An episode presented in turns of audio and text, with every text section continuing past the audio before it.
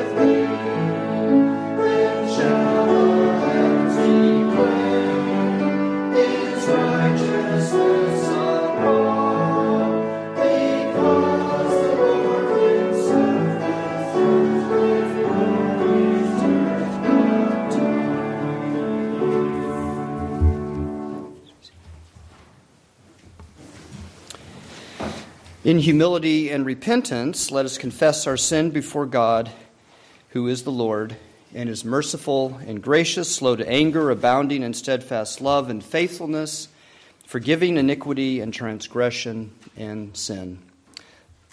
Let us pray together the prayer printed in the bulletin. Eternal and merciful God, you have loved us with a love beyond our understanding and you have set us on paths of righteousness for your name's sake. Yet we have strayed from your way.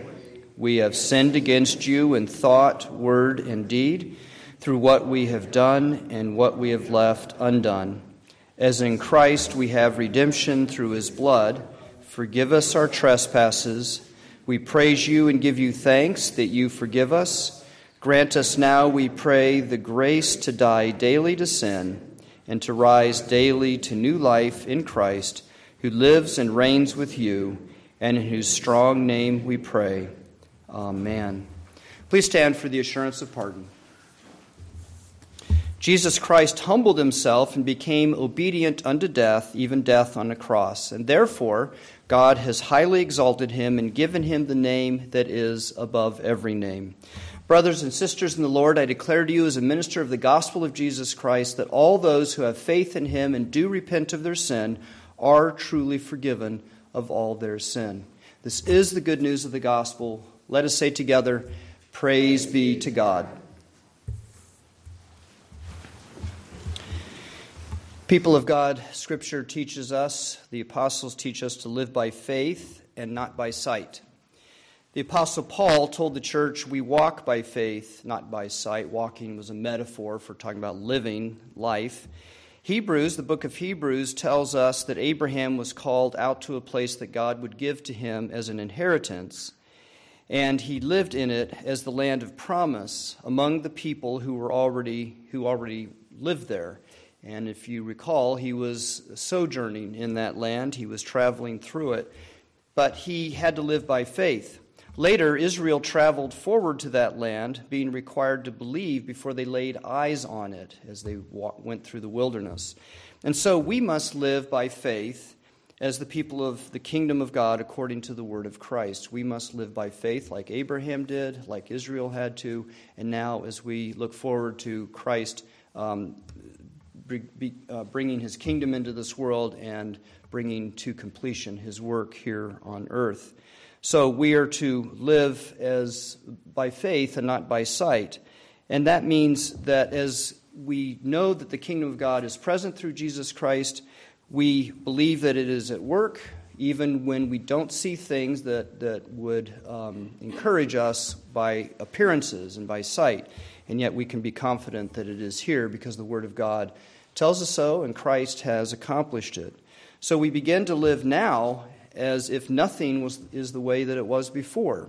We are to live with this focus on what Christ has done and how he's bringing in this new, wonderful life of God into this world through his work as Savior and, and our Redeemer. This is God's will for us in Jesus Christ, and let us say, Amen. Our hymn is number 610 Take Up Your Cross, the Savior said.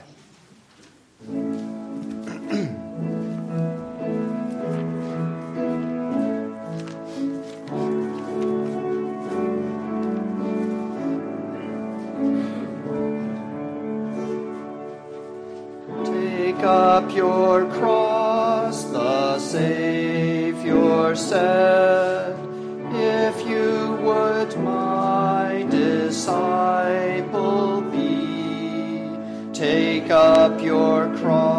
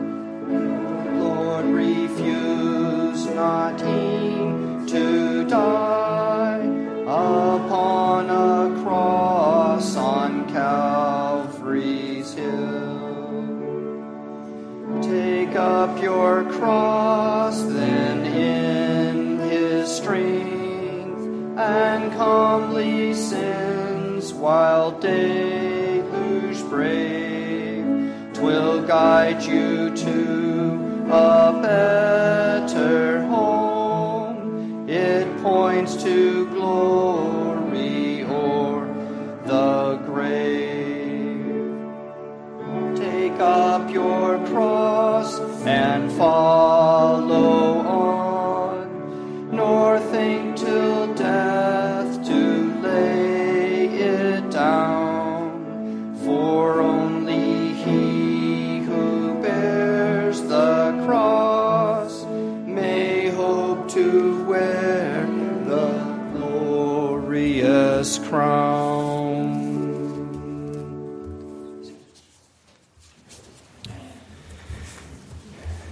Please join with me in bringing our prayers to our Heavenly Father through Christ. Let us pray.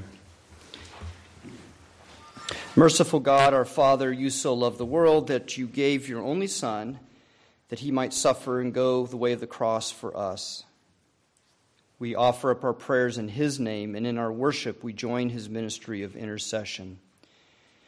We pray for the church. May it be faithful, a true witness of your sacrificial love in a world that's full of sinful disorder, in a city of selfishness and rebellion, and to people who are self centered and in trouble. May we be a testimony that the way to reconciliation with you and wholeness is the way of Jesus Christ and his cross. May we not discount the exertion and hardship of the way of cross, but neither let us turn the cross of Christ into the corruption of sin that is so common in our world. In other words, deforming the cross for our own selfishness. Give us the endurance of the suffering of sacrifice and patience in helping each other in relinquishing the distractions that entice us away from the life of Christ. O oh, Father, may we manifest the real suffering of Christ for this world. Hear our prayers for the church as it follows Christ by the way of the cross.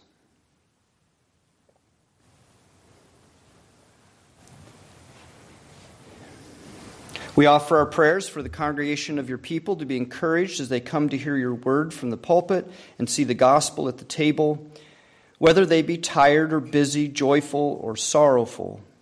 May their hearts leap within them to see and hear the church pray and sing and confess and receive your word. We especially remember our, our own ministers and elders and deacons. Hear our prayers for them.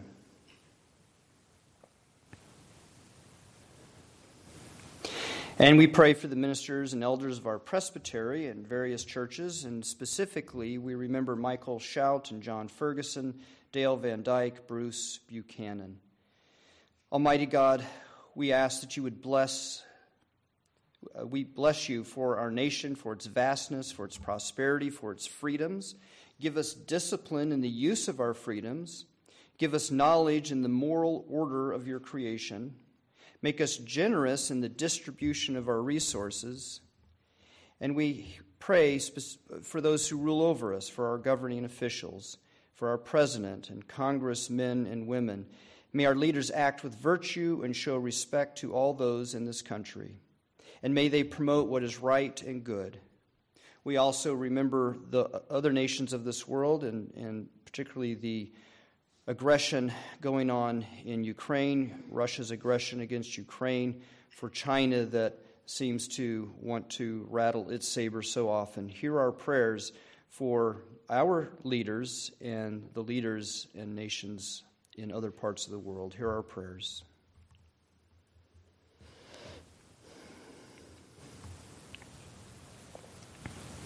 O oh God, you are most compassionate to the sick and the faltering. We remember all those stories about Jesus Christ healing those who were sick and who were grieving. And so we pray for the weak and the grieving and the needy.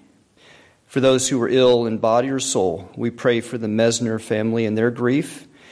We pray for Eduardo and Shirley, for Bob and Fawn, for Jeff and Linda, for our friends Becky, Karen, Angie, Chris, Tom, Bob, Phil, Gladys, Dominic, Rebecca, and others we name to you in silence. Heal the sick, strengthen the weak, comfort the sorrowful. May they find help in time of need, and give them your grace through Jesus Christ. And for other needs that are on our minds this morning, we make our petitions in silence.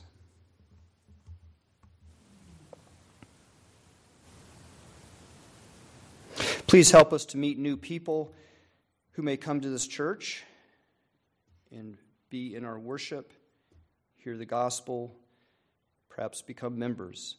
We also pray that the men in the jail last night who heard the gospel would have faith in Jesus.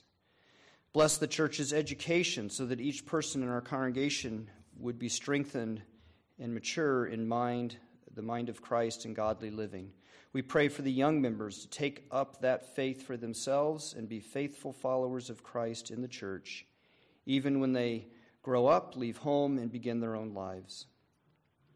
For all those from our church who must live in difficult home situations, give them faith to trust in you and hope for your restoration of our lives and this world in Jesus Christ, which is a restoration which we cannot see, but is accomplished by Him, and one day will shine with full brightness.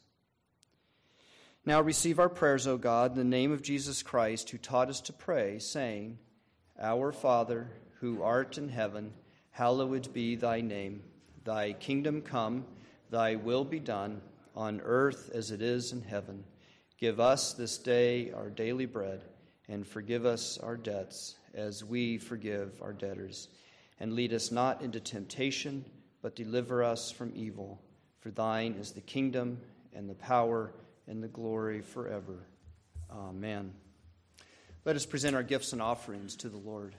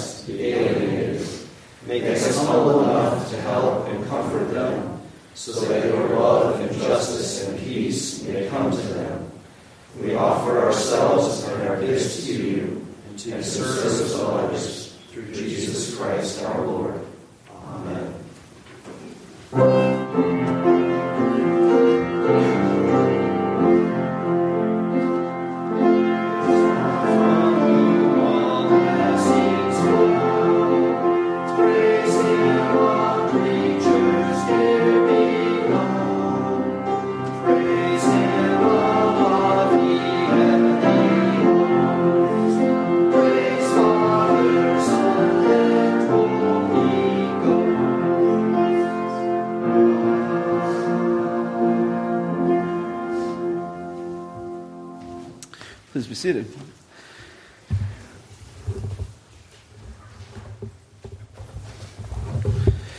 And uh, join with me in our prayer for um, God's uh, illumination on our reading this morning. Heavenly Father, we thank you for calling us here today and for giving us this great gift of your word and uh, putting us in a time and place where we uh, are able to read it, we are, we are allowed to read it, and um, we thank you as well for your spirit, which enlightens us guide, and guides us as we do read it. Uh, please send your spirit to be with us now. Open our hearts and our minds that we may understand what we hear and that may uh, stay with us and edify us and draw us closer to you, not only today, but in the weeks to come. We pray these things in Christ's name. Amen.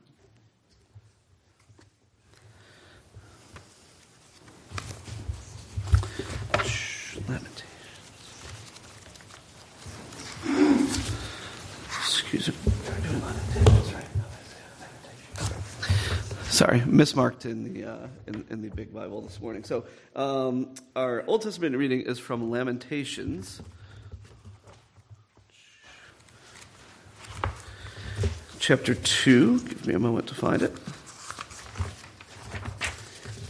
Verses thirteen through sixteen.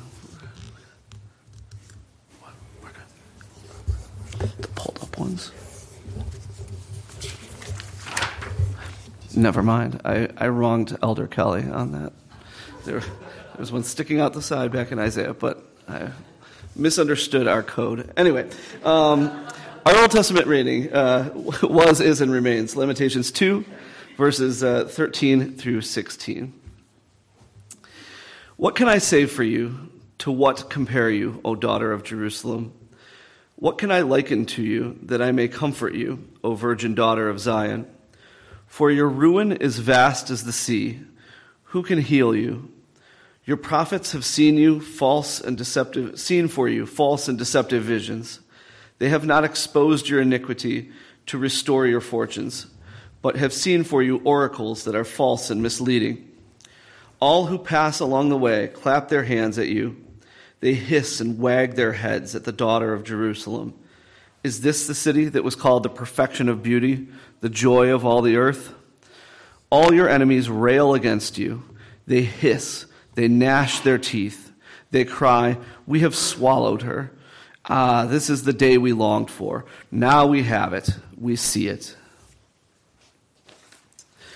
Our Psalter response this morning comes from Psalm 31, verses 9 through 18. Be gracious to me, O Lord, for I am in distress. My eye is wasted from grief, my soul and my body also.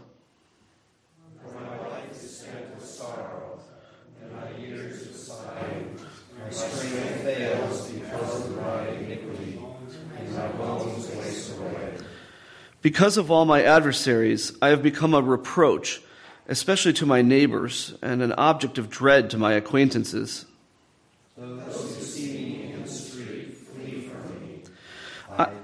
I have been forgotten like one who is dead. I have become like a broken vessel.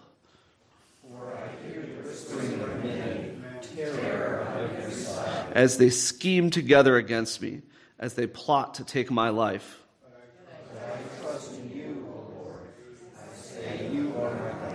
My times are in your hand. Rescue me from the hand of my enemies and from my persecutors.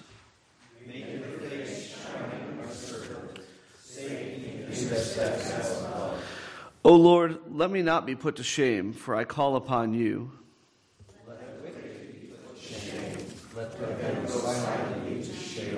Let the lying lips be mute. Which speak insolently against the righteous in pride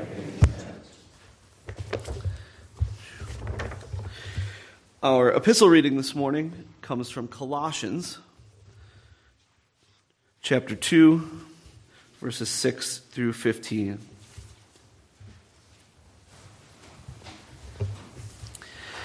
Therefore, as you received Christ Jesus the Lord, so walk in him, rooted and built up in him, and established in the faith, just as you were taught, abounding in thanksgiving.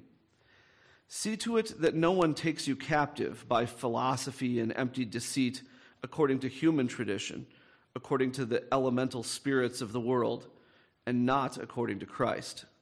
For in him the whole fullness of deity dwells bodily, and you have been filled in him, who is the head of all rule and authority. In him also you were circumcised, with a circumcision made without hands, by putting off the body of the flesh by the circumcision of Christ, having been buried with him in baptism, in which you were also raised with him through faith in the powerful working of God who raised him from the dead. And you, who were dead in your trespasses and the uncircumcision of your flesh, God made alive together with him, having forgotten us or forgiven us all of our trespasses by canceling the record of debt that stood against us with its legal demands this he set aside, nailing it to the cross. He disarmed the rulers and authorities and put them to open shame by triumphing over them in him. Finally, our gospel reading this morning comes from the Gospel of Mark, chapter 15, verses 21 through 32. And they compelled a passerby, Simon of Cyrene, who was coming in from the country, the father of Alexander and Rufus, to carry his cross. And they brought him to the place called Golgotha, which means place of a skull. And they offered him wine mixed with myrrh, but he did not take it. And they crucified him and divided his garments among them, casting lots for them to decide what each should take. And it was the third hour when they crucified him. And the inscription of the charge against him read, The King of the Jews. And with him they crucified two robbers, one on his right and one on his left. And those who passed by derided him, wagging their heads and saying, Aha, you who would destroy the temple and rebuild it in third days, save yourself and come down from the cross. So also the chief priests with the scribes mocked him to one another, saying, He saved others, he cannot save himself. Let the Christ, the King of Israel, come down now from the cross, that we may see and believe. Those who were crucified with him also reviled him. The word of the Lord.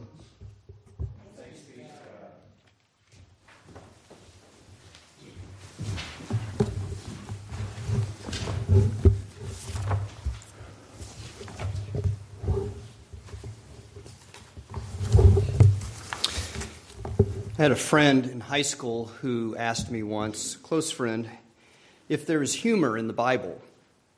He enjoyed stand up comedy and he knew I was a Christian who took the Bible seriously, so he asked me that question Is there humor in the Bible?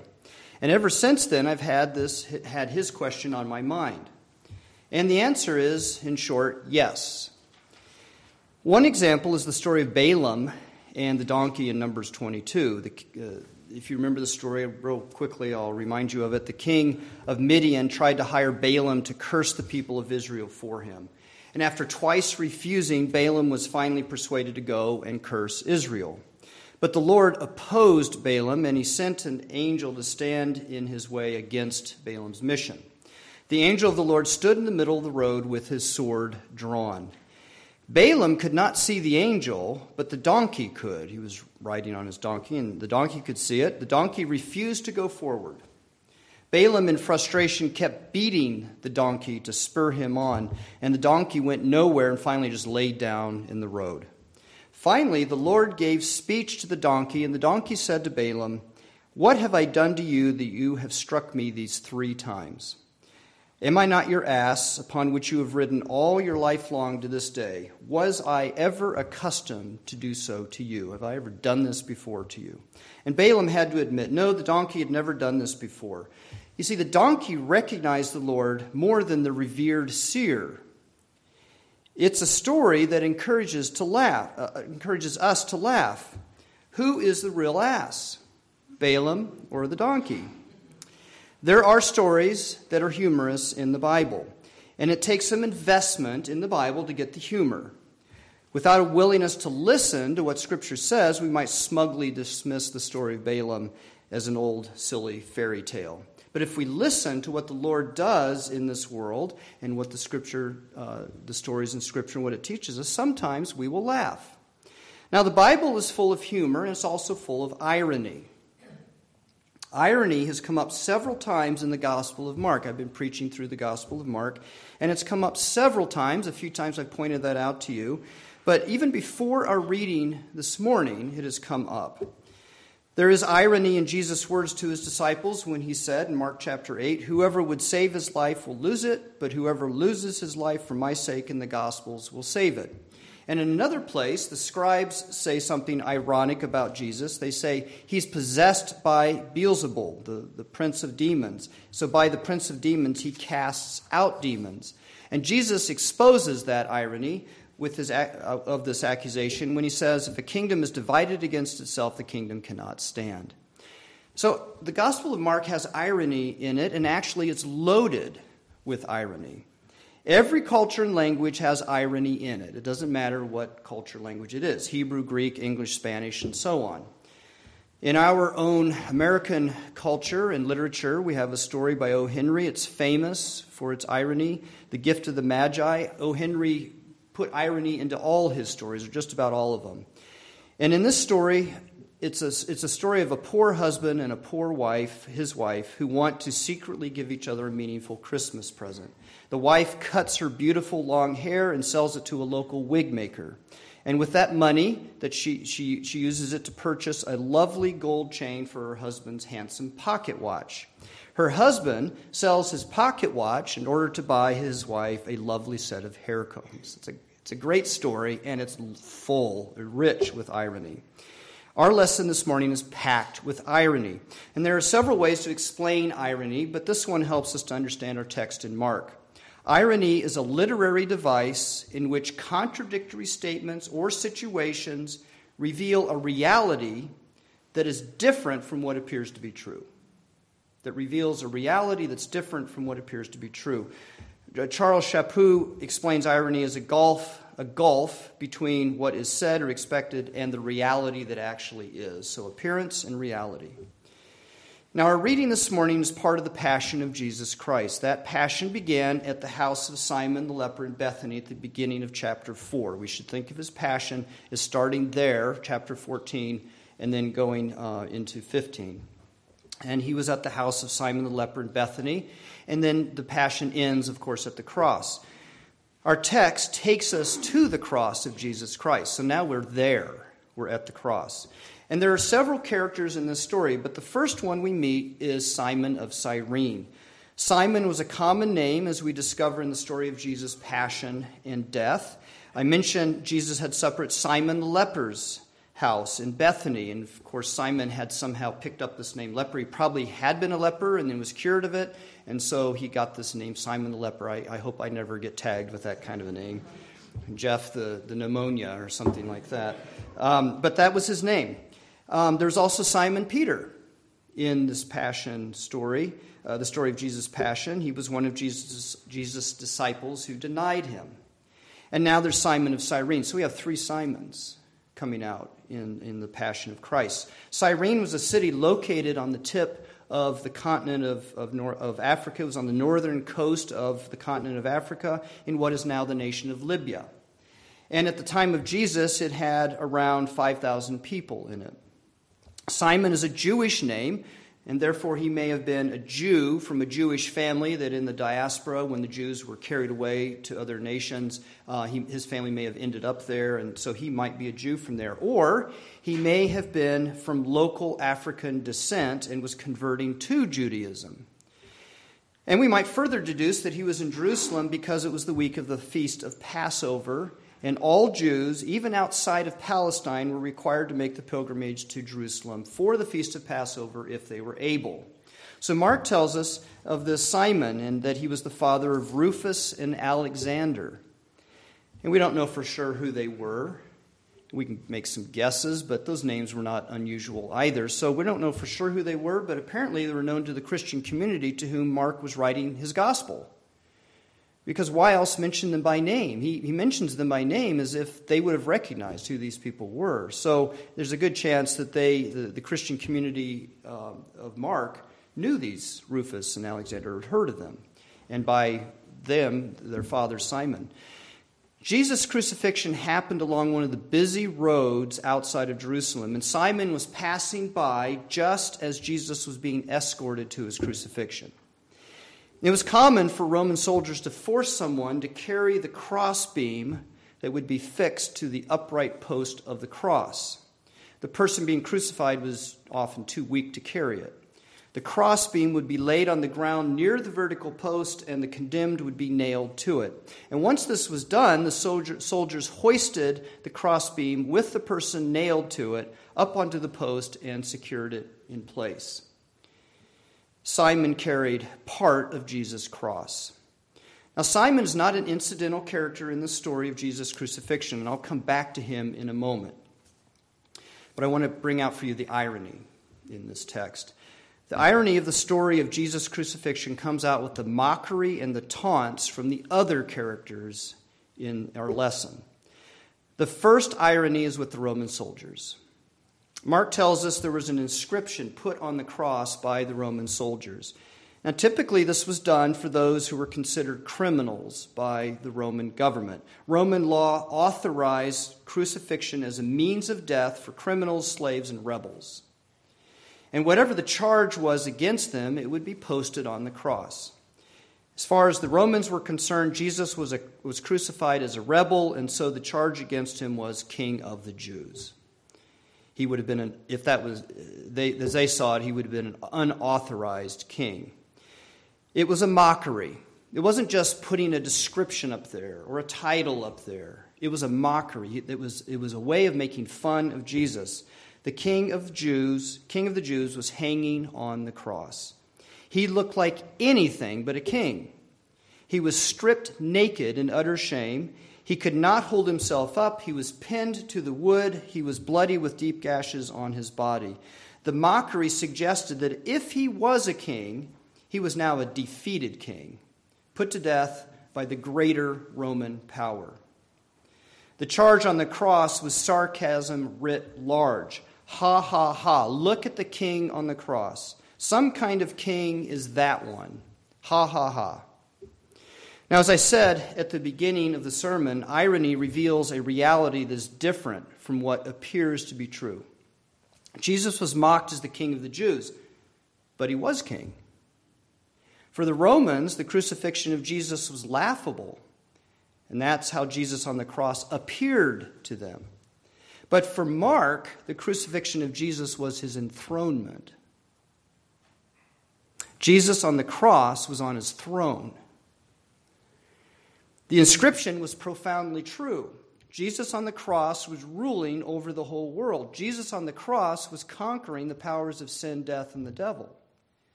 And all those miracles and exorcisms that he did during his ministry in Judea and Galilee, they were only previews of Jesus' power on the cross.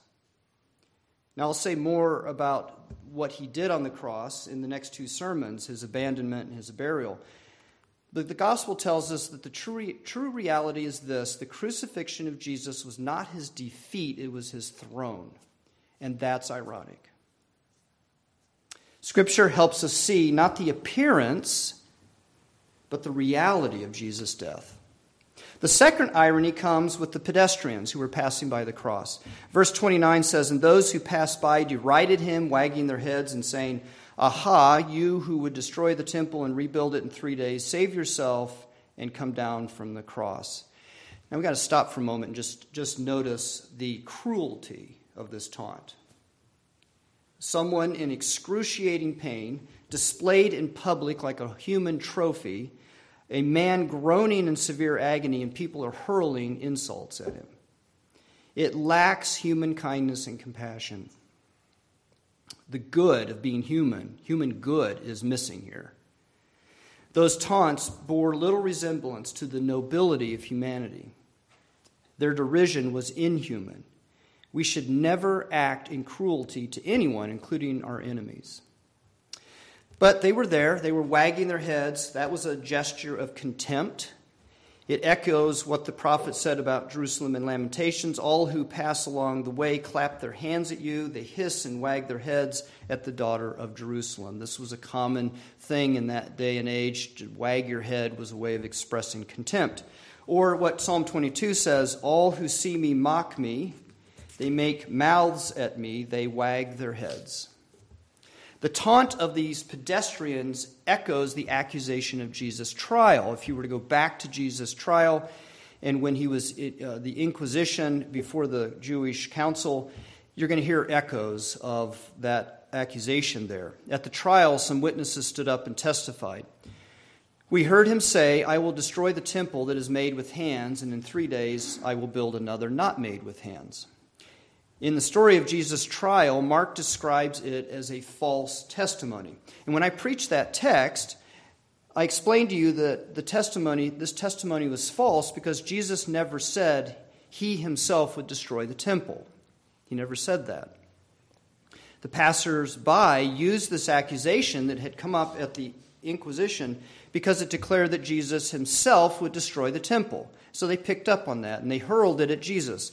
The temple, remember, is a massive structure. It had enormous stone blocks used for the base and then the rest of it built on top of that. No one man had the power to tear it down.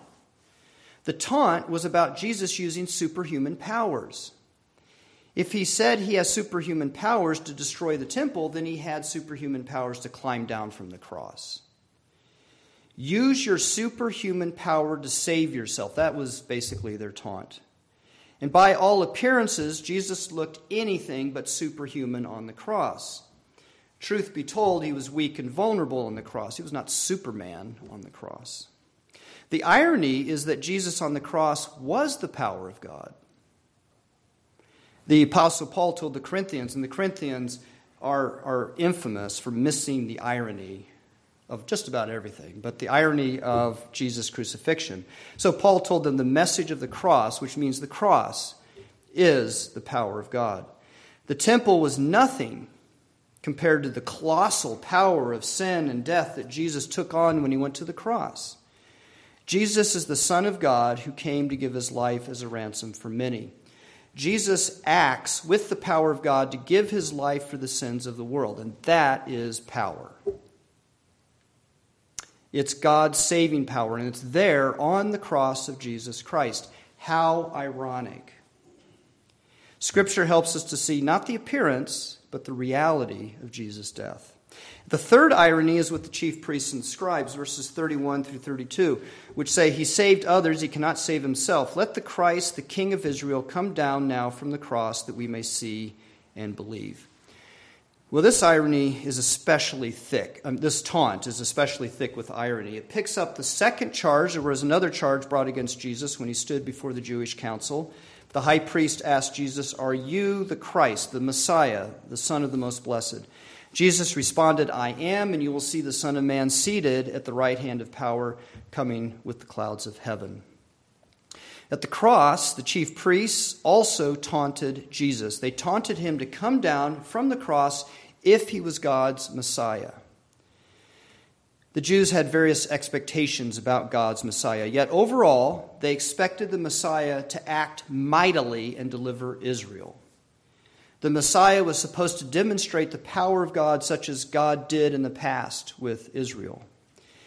Especially, this taunt mocks Jesus, who did not look like he was acting with the power of God when he was nailed to the cross. The particular powerful act of God they wanted Jesus Jesus to do was to come down from the cross. So the pedestrians taunted Jesus to come down from the cross and show superhuman strength. The taunt of the chief priests was a little more refined than that. They wanted Jesus to come down from the cross and thus demonstrate that he had the power of God.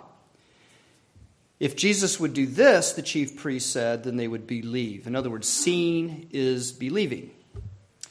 Now, this is ironic because they had seen Jesus do miracles, heal people, cast out demons. It's similar to what the Pharisees wanted Jesus to do earlier in the Gospel of Mark. They wanted him to do a miracle for them during his ministry. Mark says the Pharisees came and began to argue with Jesus, seeking from him a sign from heaven to test him. And if you remember that story, Jesus sighs deeply and said, Why does this generation seek a sign? So at the cross, the chief priests did not, believe, did not understand the nature of faith. They appeared to want to believe if Jesus did what they asked. However, the reality of faith is not dependent on miracles. Faith is a necessary condition for miracles, as Jesus said over and over again when he healed people. What did he always say after he healed the person? He said, Your faith has made you well. Faith is a precondition for the miracle. And so this is also ironic that they want to see in order to believe, and, and then they'll have faith, but in actuality, they need to have faith in order to see. But at the heart of the irony, that's a little irony, but at the heart of the irony with the chief priests is when they say, He saved others, he cannot save himself. To them, Jesus appeared to be unable to save anyone. The reality is that Jesus was saving the whole world right in front of them. Ironically, if Jesus did what the chief priests taunted him to do, he would have saved no one. If he had saved himself, he would have denied that he is the Messiah. He would not have established it. But because he was God's Messiah, he stayed on the cross. It's on the cross that Jesus is the Savior. It's on the cross that Jesus accomplishes God's salvation. So at the cross, Jesus appeared to be no king. He appeared to have no divine power. He appeared to be unable to save himself, let alone anyone else. The irony is that he was the king on his throne. His death on the cross was the power of God, and he saved us from our sin on the cross. Now, there were the Roman soldiers, the pedestrians, the chief priests, and the scribes at the cross, and there was Simon of Cyrene. He carried the beam of Jesus, Christ, uh, Jesus' cross. Simon did what Jesus calls all of us to do. In Mark chapter 8, after Jesus announced his impending death for the first time, Jesus said to his disciples, If anyone would come after me, let him deny himself, take up his cross, and follow me. Simon took up the cross. Now you might say to yourself, well, yes, but he was compelled by the Roman soldiers. But for Mark, It's not how he ended up carrying the cross of Christ that matters, it's the fact that he did it. In contrast to those who taunted Jesus and thought they understood who Jesus was and what was happening on the cross, Simon shows us that we must have humility to grasp the irony of Jesus on the cross. We must have humility to take up the cross to understand what Jesus has done. Simon is the one who discovered the reality of Jesus' crucifixion, not the pedestrians and not most of the Roman soldiers or the chief priests and the scribes. Now, notice I just said most of the Roman soldiers. I say most because uh, there is one soldier who did. It's not in our text, but it happens one or two hours later on during Jesus' crucifixion, and it is in the next reading that we have. One of the Roman soldiers professed his faith at the cross after Jesus died. It's in verse 39. We didn't hear it read this morning, but when the centurion who stood facing Jesus saw that he had breathed his last, he said, Truly, this man was the Son of God. He saw the reality of Jesus on the cross. In the Gospel of Mark, this centurion was the first human being to rightly make his, this confession of faith. The first human. There were demons who confessed who Jesus was. There was the voice from heaven, God's voice, that confessed who Jesus was at his baptism and at transfiguration. But the first human to rightly confess who Jesus is is this centurion. Now, Peter confessed that Jesus is the Christ, but he confessed it while he was trying to prevent Jesus from going to the cross to die. So, Peter's confession was true as far as it went, but it lacked faith in Jesus, who is the crucified Savior. The Roman centurion is the first person to confess faith in the crucified Jesus Christ. Now, today, Jesus stands before us as the crucified Jesus, and we are called to carry the cross of, of Christ just like Simon did. We are called to follow the crucified Jesus because, contrary to appearances, he is the king who rules over us. He is the Son of God who revealed his power on the cross to defeat sin, death, and the devil. And he is the Savior who gave his life to free us from sin and make us right with God. The crucified and risen Jesus speaks to you this morning, saying, Deny yourself, take up your cross, and follow me like Simon. The high school I attended in Greeley, Colorado had a plaque on the wall a wall by the office. And nobody pointed it out to me. Most of us were kind of in another part of the building and didn't really want to go down the hallway where the office was. So nobody pointed it out to me. It was out of the way. But one day I saw it and I walked up and I read it. And on the plaque were three questions Who am I? Why am I here? And where am I going? And these three questions resonated with me. Our society today answers those questions in terms of our self, the self. Who am I? Well, I'm whoever I think I am or who I feel like I am. It's based on myself. It has nothing to do with your relationship to human community, like your family, or what it means to be connected into human society. And most importantly, the modern answer would say it has nothing to do with God and His purpose for us. Why am I here? Again, our society answers that question by saying that it is whatever purpose you yourself come up with. So you must find your own meaning for life. And lastly, where am I going? Well, lately, certain agencies and activists will tell us that we're headed to extinction. Have you heard about the doomsday clock? I looked it up. It's a clock that was created, I think, in 1947 by some scientists that's supposed to tell us how close we are to doomsday. It's a clock that is counting down to midnight. Midnight's the end. The clock gets adjusted whenever there is some major threat in the world, like nuclear war, disease, climate volatility. And right now, the clock reads 90 seconds to midnight. So we're close. In other words, we're on the brink of doomsday. And it turns out, if you look this up, that there are a lot of clocks out there counting down our extinction. Not just the doomsday clock. There are others. Um, there's a large digital clock in Times Square in New York City that counts down the time remaining to avert climate disaster.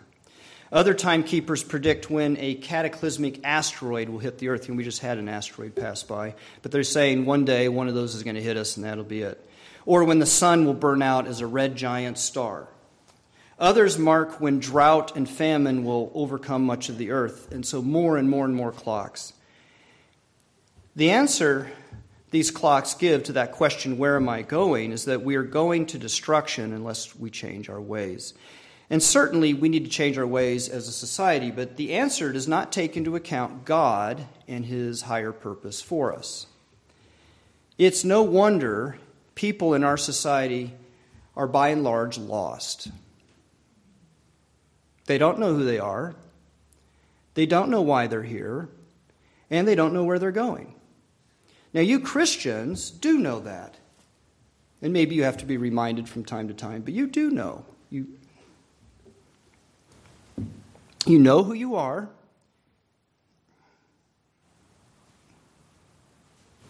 You know why you're here, and you know where you're going. As you follow Christ, carrying the cross like Simon, you are to help people see the reality of Christ on the cross. And the reality is not what it appears to be. Now, you've been helped to see the irony of Jesus' death. Now, Jesus uses you to help others see it. And so you might start by explaining to them what irony is. Let's pray. Most gracious God, by the passion of your blessed Son, you have made an instrument of horrible, shameful death to be for us the means of life because your Son was crucified on it.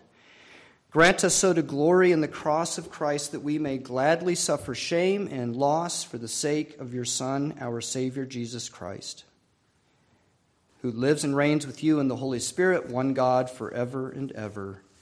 Amen. Let us stand and confess our faith with the creed in the bulletin. We believe in one God, the Father Almighty, maker of heaven and earth, of all things visible and invisible, and in one Lord Jesus Christ, the only begotten Son of God, begotten of his Father before all worlds, God of God, light of light, very God of very God, begotten, not made being of one substance with the Father, through whom all things were made, who for us and for our salvation came down from heaven and was incarnate by the Holy Spirit of the Virgin Mary and was made man, and was crucified also for us under Pontius Pilate.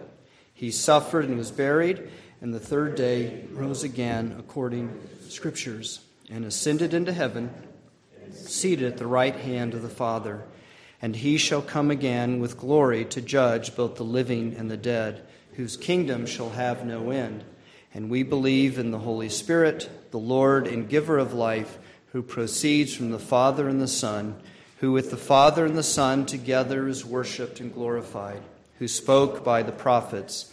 And we believe in one holy, Catholic, and Apostolic Church. We acknowledge one baptism for the remission of sins, and we look for the resurrection of the dead in the life of the world to come. Amen. So I'm going to ask you to sit down, and we're going to have the ordination and installation of the deacons. I'm asking uh, Mr. Caesar, Mr. Hannum, and the elders to come forward.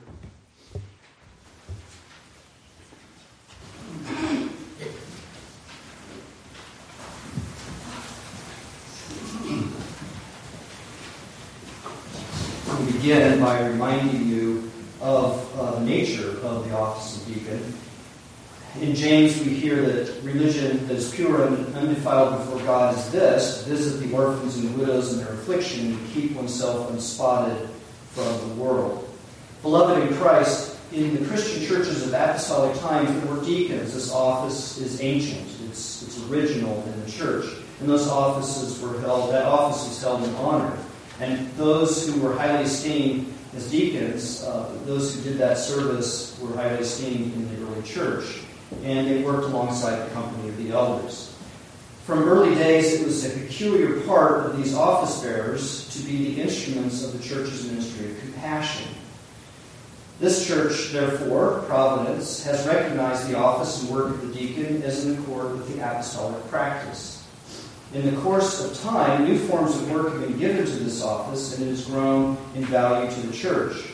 while to it there have always been attached its ancient character as a representative of the church's purpose to follow Christ in compassion and in ministry to the bodily needs of human beings.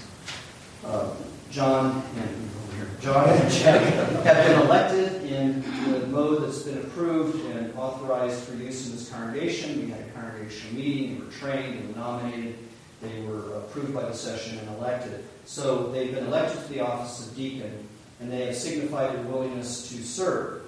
So now I'm going to ask you, in the name of Jesus Christ, um, are you willing to do this work? And I'll ask that by asking you these questions.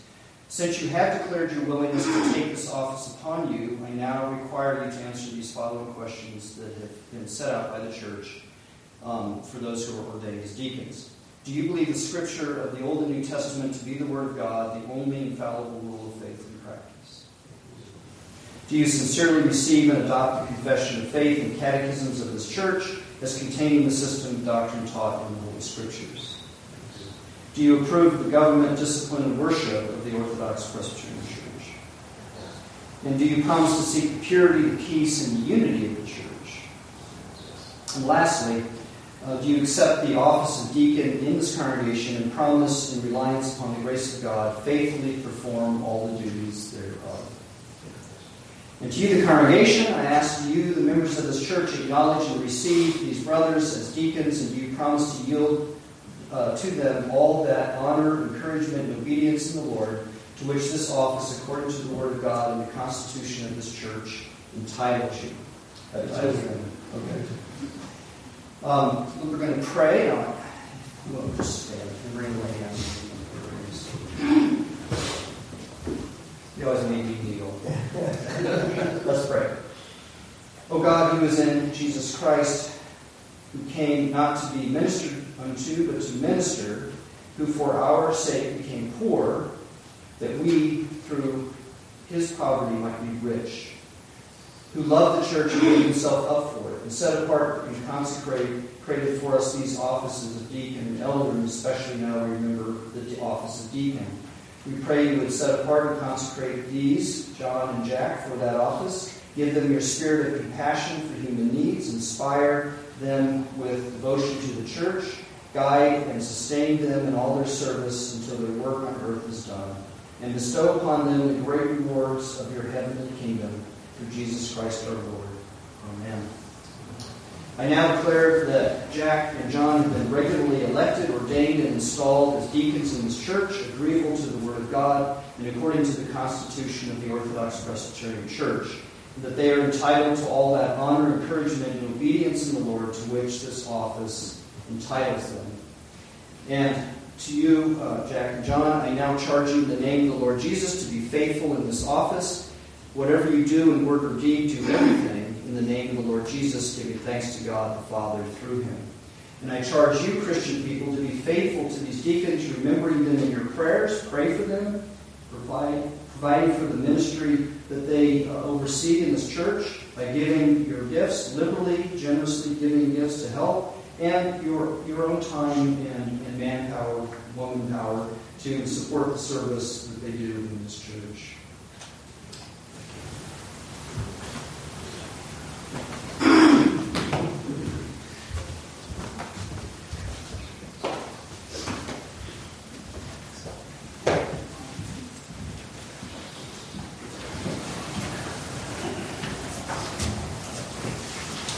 We will sing number 255, Oh Jesus, we adore thee, as we approach and come to the Lord's table. Number 255.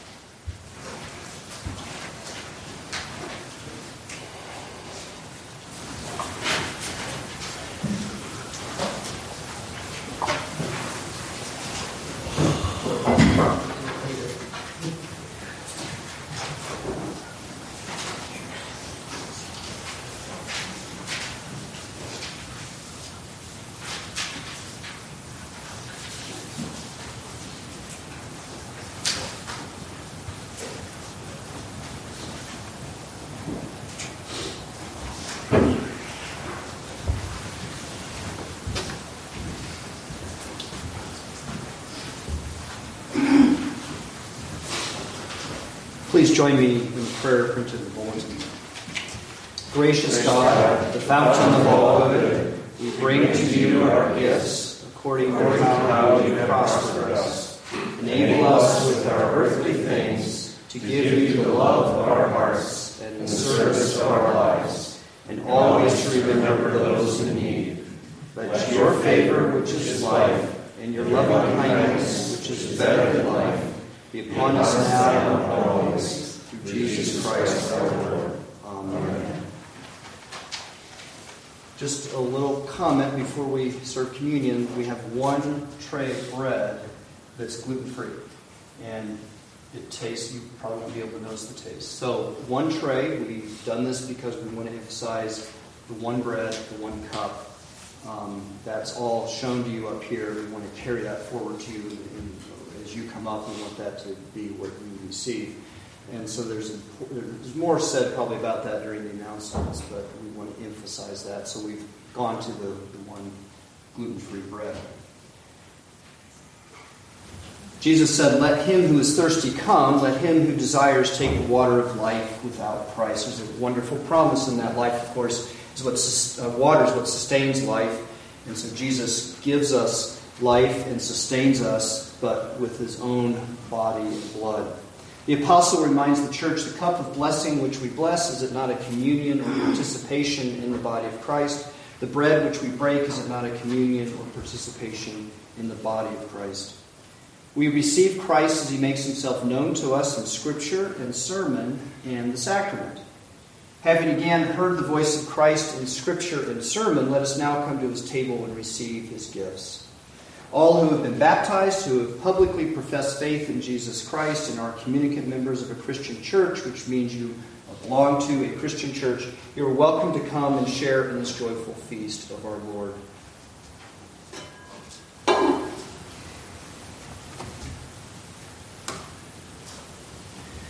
Join with me now in giving thanks to God for our new life and salvation in Jesus Christ. The Lord be with you.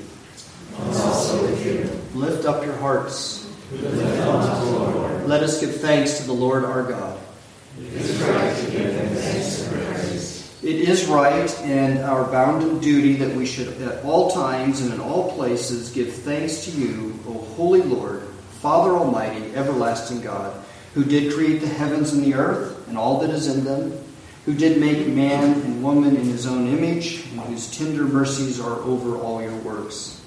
And we praise you for Jesus Christ our Lord, who was in all points tempted like we are, and yet without sin, by whose grace we are enabled to subdue the sinful desires of the flesh and live no longer to ourselves, but to him who died for us and rose again. Therefore, with all the host of heaven, we worship and adore your glorious name, forevermore praising you and saying, Holy, holy, holy, Lord God of hosts, heaven and earth are full of your glory. Glory be to you, O Lord Most High. Indeed, all glory and thanksgiving be to you, Almighty God, our Heavenly Father, because you, of your great mercy, did give your only Son, Jesus Christ, to take our nature upon him, and to suffer death upon the cross for our redemption, who made there a full, perfect, and sufficient sacrifice for our sins. And he did institute, and in his holy gospel, he commands us to continue a perpetual remembrance of his death and sacrifice until he comes again. So now, having in remembrance his incarnation and holy life, his passion and precious death, his resurrection and glorious ascension, his continual intercession for us, we, your humble servants, plead his eternal sacrifice and pray that you would set forth with these your holy gifts, that you would set for us his crucified body and blood. And we offer our thanks and, and, and our praise to you through Jesus Christ. We most humbly ask you, O merciful Father, to bless and sanctify with your Holy Spirit both us and these gifts of the bread and the cup, so that the bread which we break may be the communion of the body of Christ, and the cup of blessing which we bless may be the communion of the blood of Christ. And these would no, not be just simply uh, an ordinary meal. And here we offer and present to you ourselves, our souls and bodies to be a reasonable, holy, and living sacrifice. And we ask you mercifully to accept this, our sacrifice of praise and thanksgiving, as in the communion of all the faithful in heaven and earth. We pray that you will fill in us the purpose of your redeeming love through Jesus Christ our Lord, by whom and with whom and in the unity of the Holy Spirit, all honor and glory be to you, O Father Almighty, world without end. And we offer our thanksgiving with one voice, saying, Amen. The Lord Jesus Christ took the bread, and after giving thanks, he broke it and said, This is my body given for you. he also took the cup, saying, This cup is the cup of the new covenant, sealed in my blood, shed for you for the forgiveness of sins. As often as you drink it, do this in remembrance of me.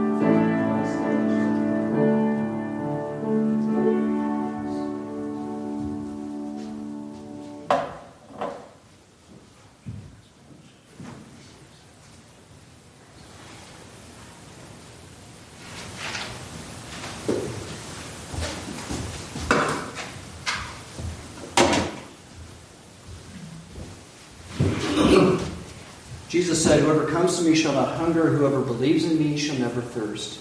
Take and eat this bread and drink this cup, and remember Christ's body and blood given for you. Receive it with faith and thanksgiving. Take and eat and drink.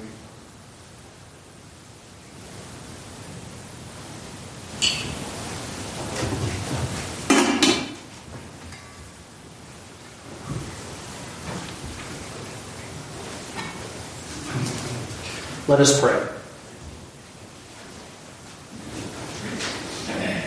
Merciful Lord, grant your people grace to withstand the temptations of this world, the flesh, and the devil, and with pure hearts and minds to follow you, the only God, through Jesus Christ our Lord.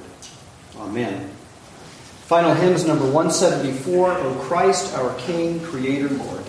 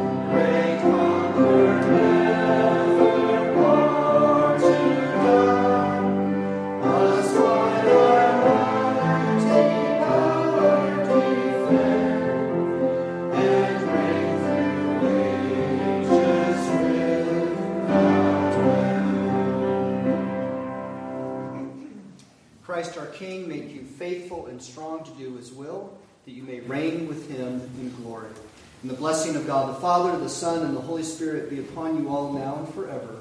Amen.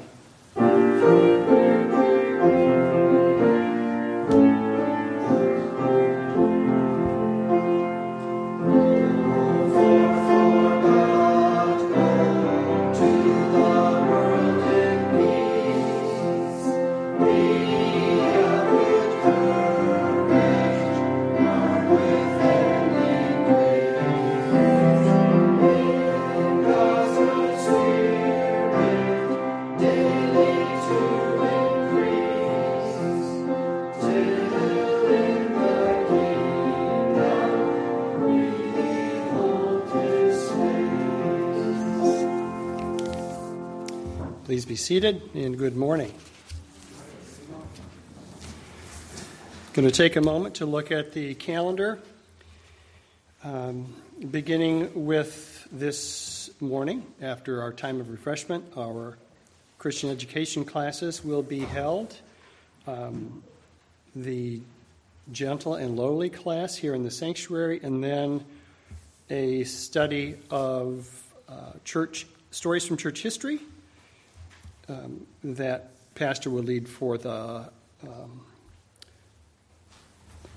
the uh, sounds like an oxymoron, the older youth, the high schoolish guys and, and or ladies.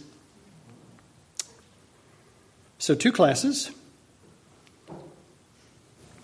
I want to thank a couple of excuse me notes of thanks. The John coming out of the bullpen, he wasn't scheduled to to play to accompany this morning, but um, due to due to the road conditions, um, he had to fill in on the spot. So we're thankful for that. Also thankful for Sean doing the shoveling. um, last few days, I feel like I have a shovel attached to my hip at home, so it's nice to have somebody doing that. The session is pleased to uh, welcome and to add to our membership uh, Joe and Jan Tobias, who we have received by letter of transfer from their previous church in Dayton.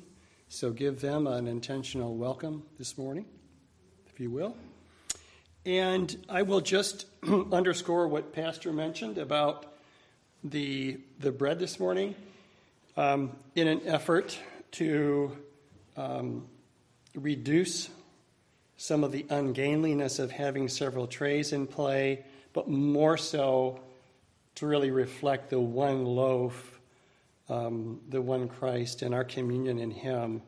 Um, we have gone to one source for our bread, or one one tray for bread, and um, given that a number of our folks um, need to abstain from regular bread, we're going to we're using the gluten free. Um, I'm told the taste has improved over the years, but that's not our main, you know, not our main reason. It's just kind of a little bonus, maybe. So, if you have any questions about that, you can see see any of the uh, elders later. And that is all I have, Mr. Klaus.